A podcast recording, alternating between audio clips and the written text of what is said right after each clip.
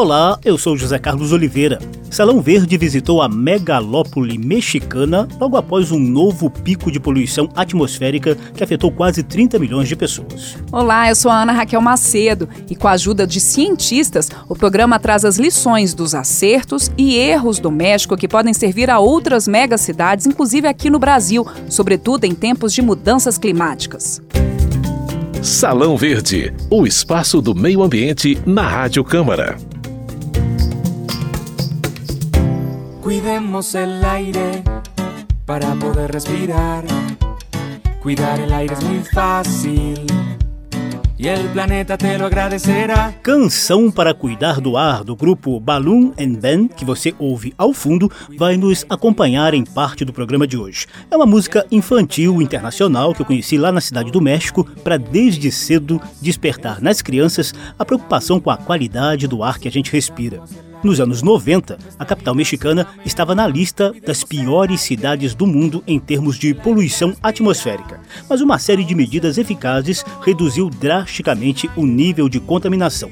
Mesmo assim, de vez em quando, fatores climáticos combinados com a ação humana voltam a deixar quase irrespirável o ar dessa megalópole de quase 30 milhões de habitantes. Em maio de 2019, foi declarada emergência ambiental na capital e outros 200 municípios da megalópole mexicana devido à péssima qualidade do ar. Uma nuvem cinzenta de poluentes pairou por lá durante vários dias. A falta de vento impedia que a poluição se dissipasse. Também em 2019, houve períodos de emergência ambiental na Ásia, onde China e Índia têm algumas das cidades com maior poluição atmosférica do mundo, principalmente nas megalópolis, ou seja, aquelas regiões densamente povoadas onde há uma ou duas metrópoles cercadas de outras diversas cidades. Nova Delhi, por exemplo, é outra megalópole de 30 milhões de habitantes em seu entorno. Em novembro, uma autoridade admitiu que a capital indiana havia se transformado em uma câmara de gás, ECA. De forma geral, Anitta, esses problemas gravíssimos de poluição atmosférica estão associados a uma grande concentração de indústrias, veículos automotores e incêndios florestais ao mesmo tempo. Claro, as condições climáticas e demográficas também interferem. Lá na megalópole do México, por exemplo, que envolve a capital e outras cidades muito povoadas como Puebla, Pachuca, Toluca, Tlaxcala, a densidade demográfica é de 3.500 habitantes por quilômetro quadrado, é muita gente no mesmo espaço que tem a característica geográfica de um grande vale com algumas serras. A situação costuma piorar na transição do outono para o verão, marcado por muito calor e pouco vento. E para entender direitinho essa dinâmica numa megalópole que já foi símbolo do controle da poluição atmosférica, Salão Verde vai contar com a ajuda de cientistas mexicanos especializados em partículas suspensas no ar e em políticas públicas de controle da qualidade do ar. Em breve, a gente vai voltar a tocar nesse tema com foco naquilo que muitos já consideram a megalópole brasileira, formada pelo eixo Rio-São Paulo. Antes, Salão Verde preferiu destacar os muitos acertos e alguns erros dessa tentativa de controle da poluição atmosférica lá na megalópole da cidade do México. Porque aire que respiras é o que permite a vida. Porque se cuidamos o aire, nossa vida será melhor. Cuidemos o aire. el aire que respiras. Ahora es el momento, sin aire no hay vida. Desde os anos 90 do século passado, quando detinha o título de uma das capitais mais poluídas do mundo, a cidade do México avançou em políticas públicas destinadas a conter o nível dos poluentes do ar por meio de planos de contingência, consciência ambiental e controle das emissões de gases industriais e automotores. Muita coisa deu certo, outras nem tanto como nos conta José Luiz Lessama, doutor em Ciências Sociais e pesquisador do Centro de Estudos Demográficos, Urbanos e Ambientais do Colégio do México, uma instituição pública de ensino superior. Como o doutor Lessama fala pausadamente, a gente optou por deixar no ar a fala original dele. Os piores momentos da contaminação atmosférica na Ciudad de México ocurren a principios de los años 90. Este provocó alarma, provocó un poco de conciencia ambiental, provocó protestas y el gobierno empezó a tomar medidas más serias para atacar el problema de la contaminación atmosférica. Y entre las medidas fue pues, mejorar los combustibles, el diésel la gasolina que se consumen y también, digamos, dentro de la planta industrial, exigir a las industrias que se instalaran filtros para disminuir los contaminantes. Y también en los años 90 empieza a instrumentarse una nueva tecnología en los vehículos automotores que son los convertidores catalíticos. Estamos hablando en los años 90 de unos volúmenes de contaminantes en la Ciudad de México de cerca de 4 millones de toneladas de sustancias tóxicas que se emiten a la atmósfera. Es una cantidad bestial. Vou repetir. Eram 4 milhões de toneladas de substâncias tóxicas no ar da cidade do México nos anos 90. Com alerta máximo acionado, vieram algumas medidas de emergência, além dos catalisadores para os motores de automóveis, filtros para a fumaça industrial e tentativa de melhoria na qualidade dos combustíveis, também surgiram medidas mais drásticas. O cientista mexicano José Luiz Lezama, que também é autor de seis livros sobre esses temas e assessora o programa Habitat da ONU, com foco em cidades ambientalmente sustentáveis, relembra algumas dessas medidas. Un poco atrás se instauró la estrategia de hoy no circula, parecida a la que existe o existió en Brasil, ¿no? le llamaban el rodicio, ¿no? en donde los automóviles dejaban de circular un día a la semana dependiendo de la, cantidad de contaminantes que emitían. Ya se habían tomado otras medidas en los años 90, como por ejemplo el haber cerrado la refinería, producía gasolina en la Ciudad de México, eso disminuyó tremendamente eh, contaminantes como el dióxido de azufre o algunos hidrocarburos, de tal manera que a partir del año 2000 se empiezan a sentir esas mejorías. Y también otro punto es comentar que en México y también en algunas otras ciudades de América Latina, las normas ambientales son muy laxas. O sea, aún cumpliendo con las normas ambientales, no podemos decir que contamos con una buena calidad del aire, porque son normas ambientales muy laxas, hay que hacerlas más estrictas para realmente procurar una mejor calidad del aire. Salão Verde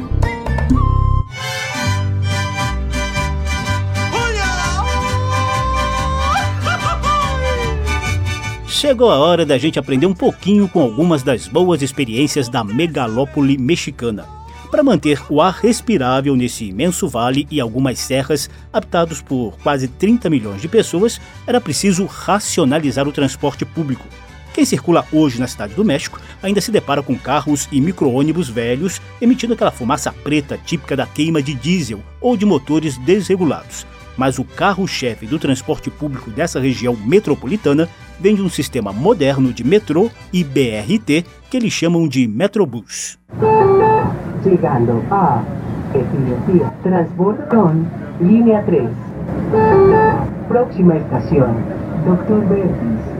Metrobus da Cidade do México já ganhou o prêmio de liderança mundial em 2007. O sistema transporta 1 milhão e 100 mil passageiros por dia, tem sete linhas, cobre 140 quilômetros e usa quase 700 ônibus articulados e biarticulados com baixa emissão de poluentes. Ao todo, as 240 estações de embarque e desembarque formam uma espécie de corredor verde.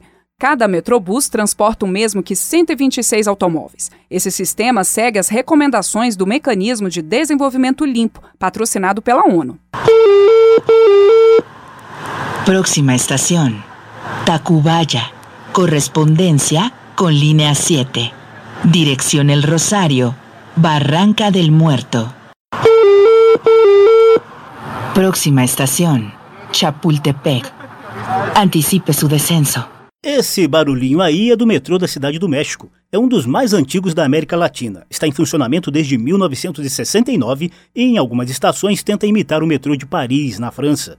O metrô da capital mexicana transporta 1 milhão e 600 mil passageiros por dia, tem 12 linhas e 195 estações ao longo de 230 quilômetros dessa megalópole. Recentemente, a região também ganhou o VLT, Veículo Leve sobre Trilho, uma das opções de acesso, por exemplo, ao emblemático Estádio Azteca. E um detalhe muito importante: a tarifa básica é de apenas seis pesos mexicanos, equivalentes a pouco mais de um real. O acesso a esses transportes públicos de massa e ecologicamente corretos é feito por meio de um cartão único, válido para todos os tipos de transporte público da cidade. Vida, cuida los árboles, anda en bicicleta, dile a los grandes que cuidemos el planeta. Quem visita a cidade do México ainda vê muito engarrafamento e estações de metrô e metrobus entupidas de gente nas horas de maior movimento. As bicicletas públicas têm sido uma alternativa para ajudar a desafogar esse fluxo. Desde 2010, o sistema Ecobici já registrou 70 milhões de pequenos e médios trajetos, complementando os demais meios de transporte tradicionais. São 7 mil bicicletas convencionais e elétricas e 485 estações espalhadas por 50 bairros.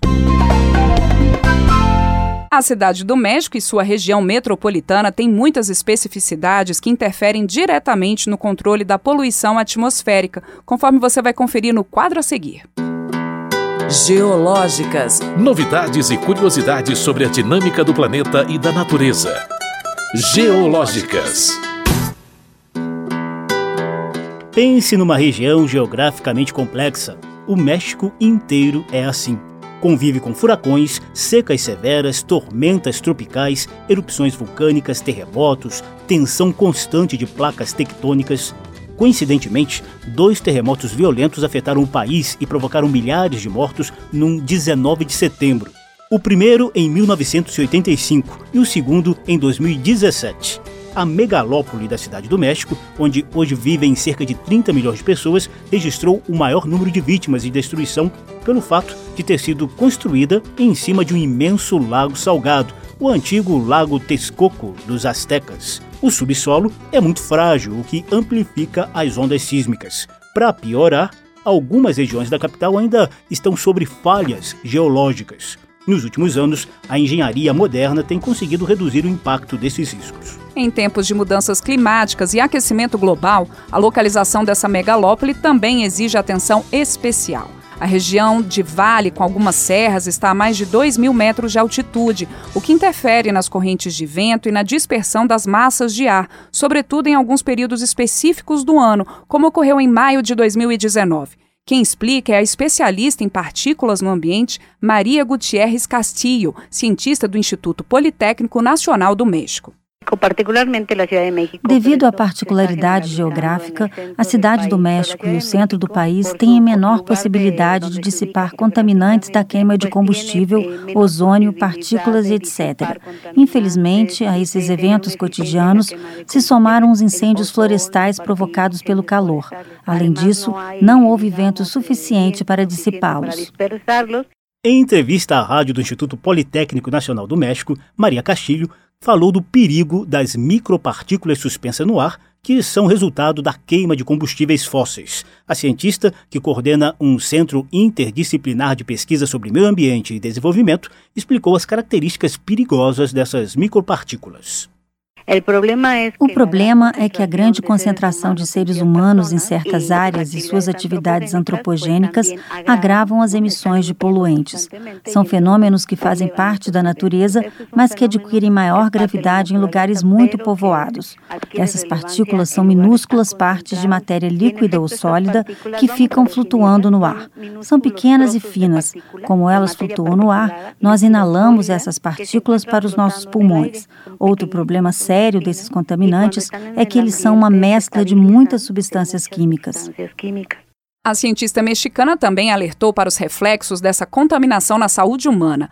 Elas variam desde uma simples dor de cabeça, olhos lacrimejantes e estresse, até graves complicações cardiovasculares agudas e crônicas. Câncer pulmonar e danos ao sistema nervoso central também são possíveis consequências de uma exposição permanente à poluição atmosférica das grandes cidades. Salão Verde. E vem daí outra lição deixada pelo México no combate à poluição atmosférica, o monitoramento diário da qualidade do ar. Isso acontece desde 1995 e o uso das tecnologias vem se aprimorando ao longo do tempo, como nos contou a cientista do Instituto Politécnico Nacional, Maria Gutierrez Castilho. Todos os dias são emitidas informações sobre a qualidade do ar em tempo real, a cada 10 ou 20 minutos. É um compromisso de todas as megalópolis. Nós, do Instituto Politécnico Nacional, também fazemos o monitoramento via satélite de incêndios florestais e tempestades, de maneira que possamos ser um lugar que proporcione dados para prevenir os problemas e oferecer informações confiáveis aos tomadores de decisão. Hoje é possível acompanhar esse monitoramento em tempo real por meio de um site específico da Prefeitura da Cidade do México que mede os níveis de ozônio, dióxido de enxofre, gás carbônico, dióxido de nitrogênio, chumbo e as micropartículas em suspensão no ar. Felizmente, a mais recente que fizemos a esse site mostra que os mexicanos respiram Buenos Aires nesse momento. Não, não,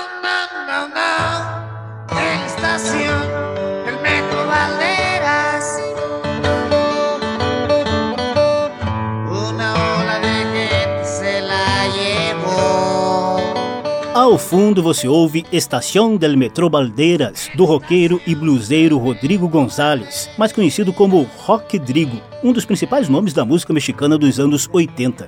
Essa música foi composta pouco antes de Rodrigo morrer aos 34 anos de idade no trágico terremoto de 1985 que deixou cerca de 6 mil vítimas fatais no país. A música fala do cotidiano de idas e vindas numa das quase 200 estações do metrô da Cidade do México, um transporte de massa fundamental para a qualidade de ar dessa megalópole. Como a gente já disse aqui no programa de hoje, Salão Verde vai retomar esse tema em breve, com foco aqui no Brasil, um país que já conseguiu reverter problemas sérios de poluição atmosférica, como o da cidade paulista de Cubatão, mas que ainda enfrenta alguns problemas localizados. Uma audiência pública aqui na Câmara dos Deputados discutiu esses temas e a gente vai destacar os principais pontos do debate.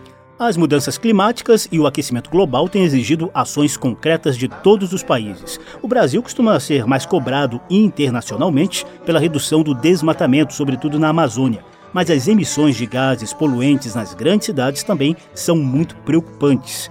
A recente saída dos Estados Unidos do Acordo de Paris, que é o compromisso mundial de combate ao aquecimento global, colocou mais lenha nessa fogueira. Por hora a gente fica por aqui. Salão Verde teve edição de José Carlos Oliveira, produção de Lucélia Cristina e trabalhos técnicos de Indalécio Vanderlei e Milton Santos. A apresentação foi minha, Ana Raquel Macedo, e também do José Carlos Oliveira, o Zeca. Se você quiser ouvir de novo essa e outras edições, basta entrar nas páginas da Rádio Câmara na internet e nas redes sociais e procurar por Salão Verde. E a gente também está no Spotify. Tchau, tchau. Tchau. Salão Verde, o espaço do meio ambiente na Rádio Câmara.